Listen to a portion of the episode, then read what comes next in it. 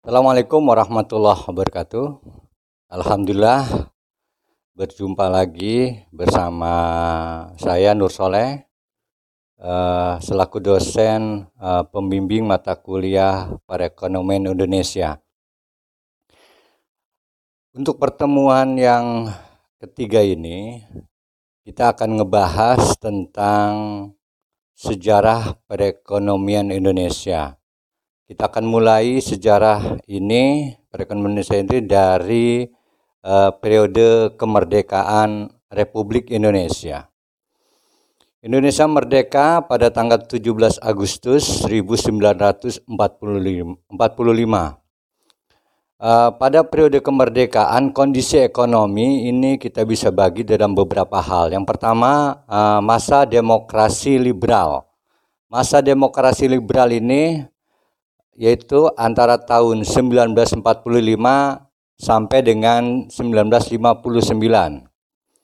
Apa saja yang dihadapi ketika masa itu?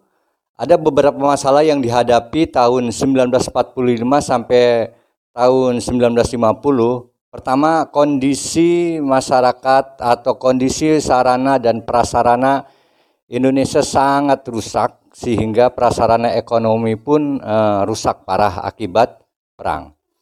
Yang kedua, masih terjadi blokade laut oleh Belanda sejak November 1946 sehingga kegiatan ekonomi ekspor impor Indonesia itu terhenti karena ada blokade laut oleh Belanda.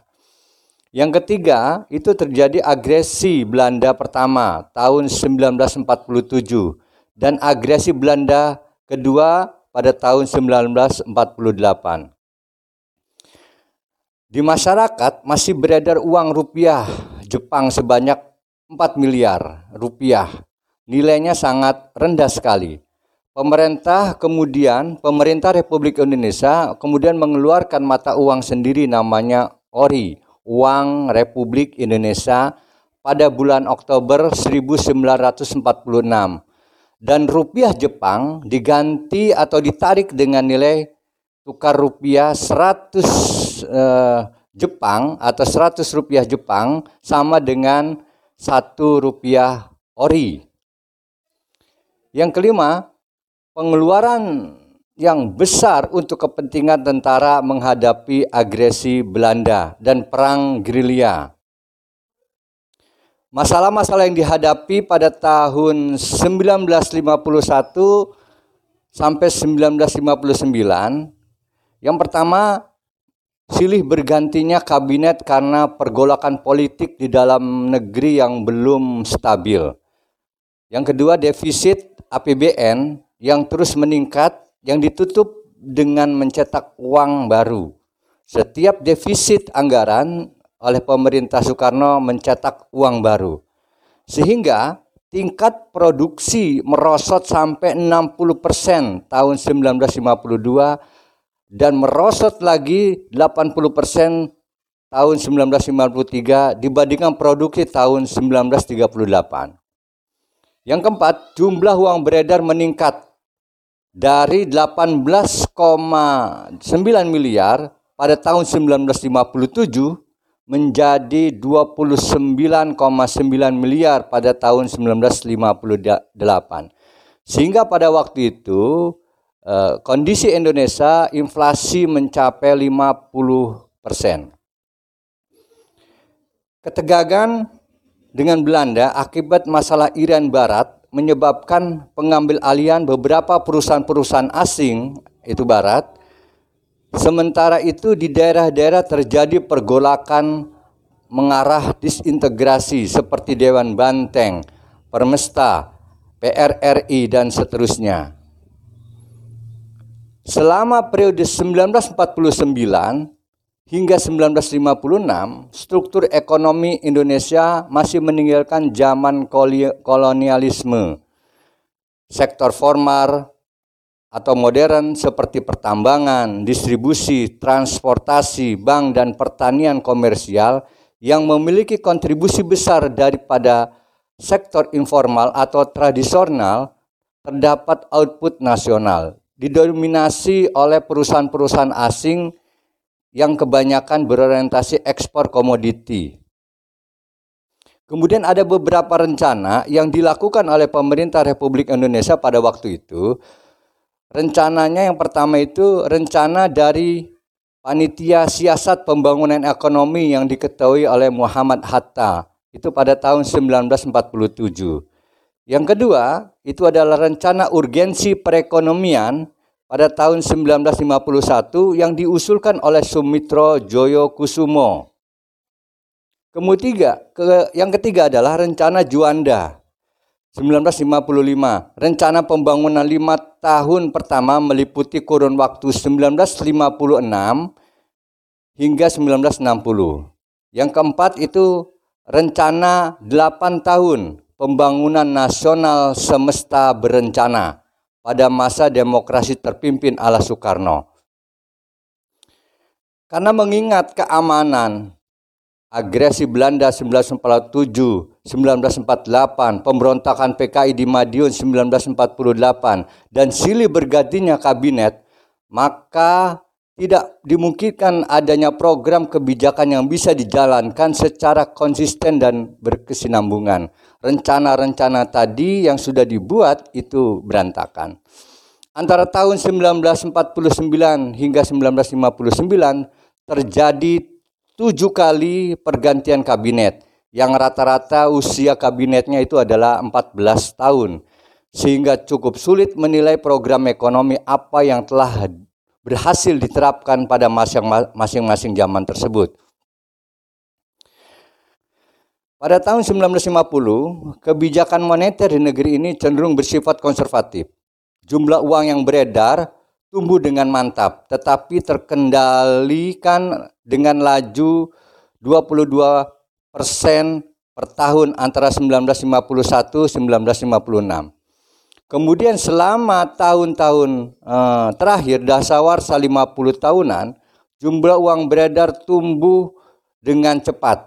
Antara tahun 1956 sampai 1960 kebijakan moneter selanjutnya semakin terkesan dengan hasil sampingan dari dunia politik dan dari kebutuhan untuk membiayai defisit APBN yang semakin membesar sehingga terjadi inflasi yang sangat luar biasa hebatnya. Dengan kondisi terse tersebut kemudian Soekarno membuat kebijakan yaitu membuat namanya masa ekonomi terpimpin pada tahun 1959 hingga 1966. Masalah yang dihadapi ketika ekonomi terpimpin itu selama Orde Lama telah terjadi berbagai penyimpangan di mana ekonomi terpimpin yang mula-mula disambut baik oleh Bung Hatta ternyata berubah menjadi ekonomi komando yang statistiknya serba negara. Selama periode 1959 hingga 1956 1966, perekonomian cepat memburuk dan inflasi merajalela karena politik dijadikan panglima dan pembangunan ekonomi disubordinasikan pada pembangunan politik.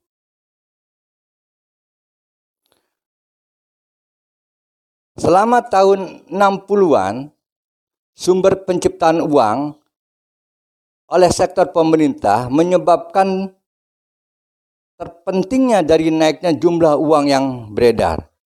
Pada tahun 60-an tersebut, Indonesia kurang uang, peredaran uang itu mencetak uang. Hingga pada tahun 1960, cadangan devisa yang sangat rendah mengakibatkan timbulnya kekurangan bahan mentah dan suku cadang yang masih harus diimpor.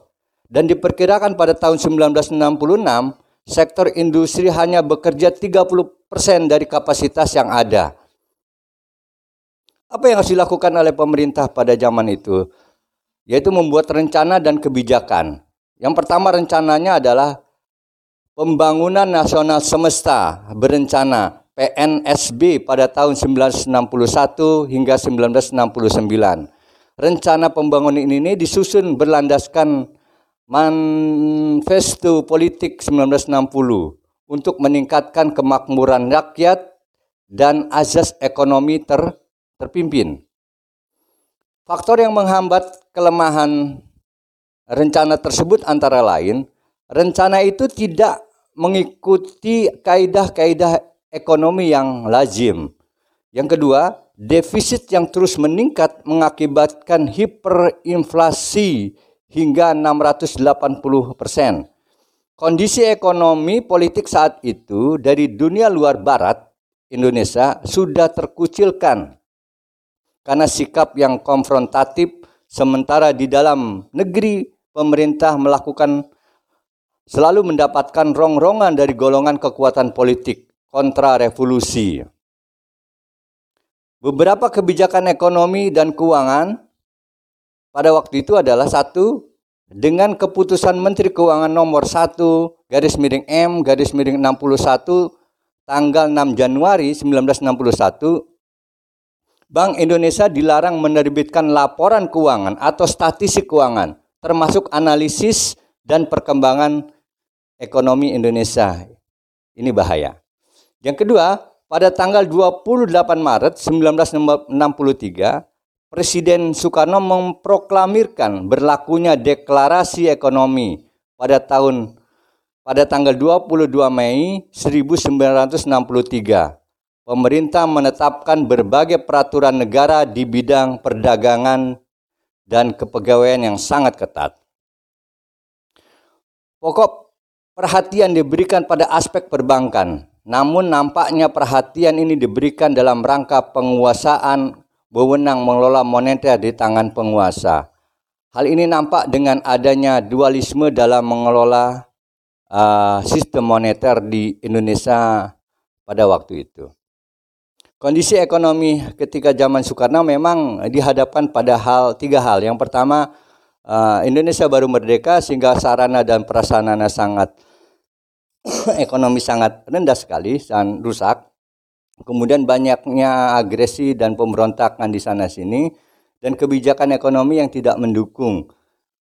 Jika perputaran uang itu kurang, maka Indonesia melakukan mencetak uang sehingga perbandingan antara barang yang diproduksi dengan kekuatan perputaran uang sangat berbeda sehingga uang begitu cepat berputar sedangkan barang kebutuhan masyarakat sangat kurang sehingga terjadi uh, inflasi yang sangat luar biasa.